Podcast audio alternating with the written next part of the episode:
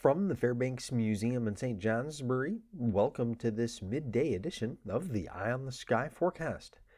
Areas of fog this afternoon will again reduce visibilities, warranting extra caution on the roads.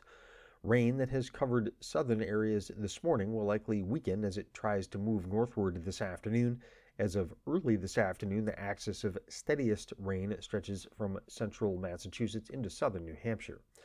Through Friday, most valleys are likely to see their precipitation fall as rain, but periods of wintry mix will become possible in the St. Lawrence Valley as early as tonight, depending on the behavior of a nearly stationary front that drapes along the international border.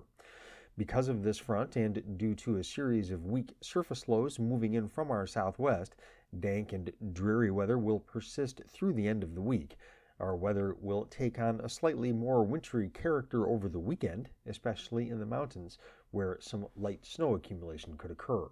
Showers should generally back off for much of tonight, with areas of fog again becoming likely. From late tonight through tomorrow, the next surface low will move east northeastward past Long Island, tending again to brush southern Vermont and southern New Hampshire with a steadier rain into tomorrow morning.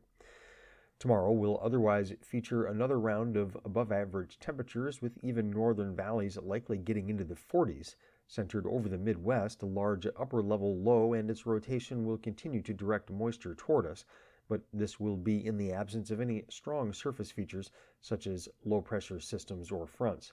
The closest we can come to this is the nearly stationary front that now drapes roughly along the international border.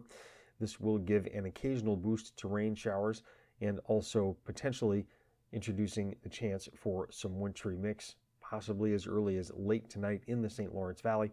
St. Lawrence Valley being prone to cooler northeast winds coming in from the northeast and possibly undercutting the warmer air that will set up over the broader area.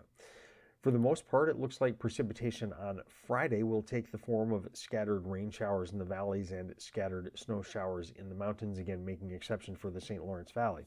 From Friday night into Saturday, low pressure taking shape along the coast might bring some light snow accumulation to the mountains, but should be shifting eastward fast enough to preclude any major effects for us. That system will also be pulling colder air in from the north.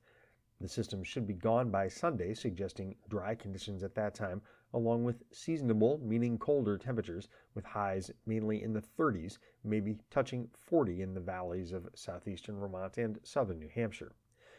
In the short term summary for this afternoon, cloudy with areas of fog, rain likely south, scattered showers north, highs mainly in the mid to upper 40s, some lower 40s northeast, and around 50 in far southwestern Vermont, the Berkshires, and the upper Hudson Valley winds variable at around 5 miles an hour or less.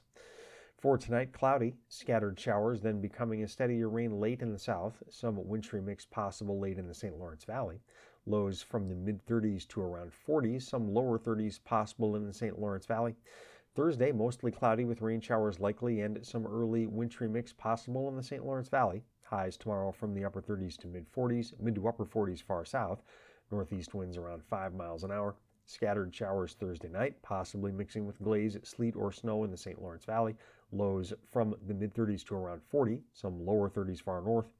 Friday, a few scattered rain or mountain snow showers. Again, chance for wintry mix in the St. Lawrence Valley. Lower 30s to lower 40s north to south.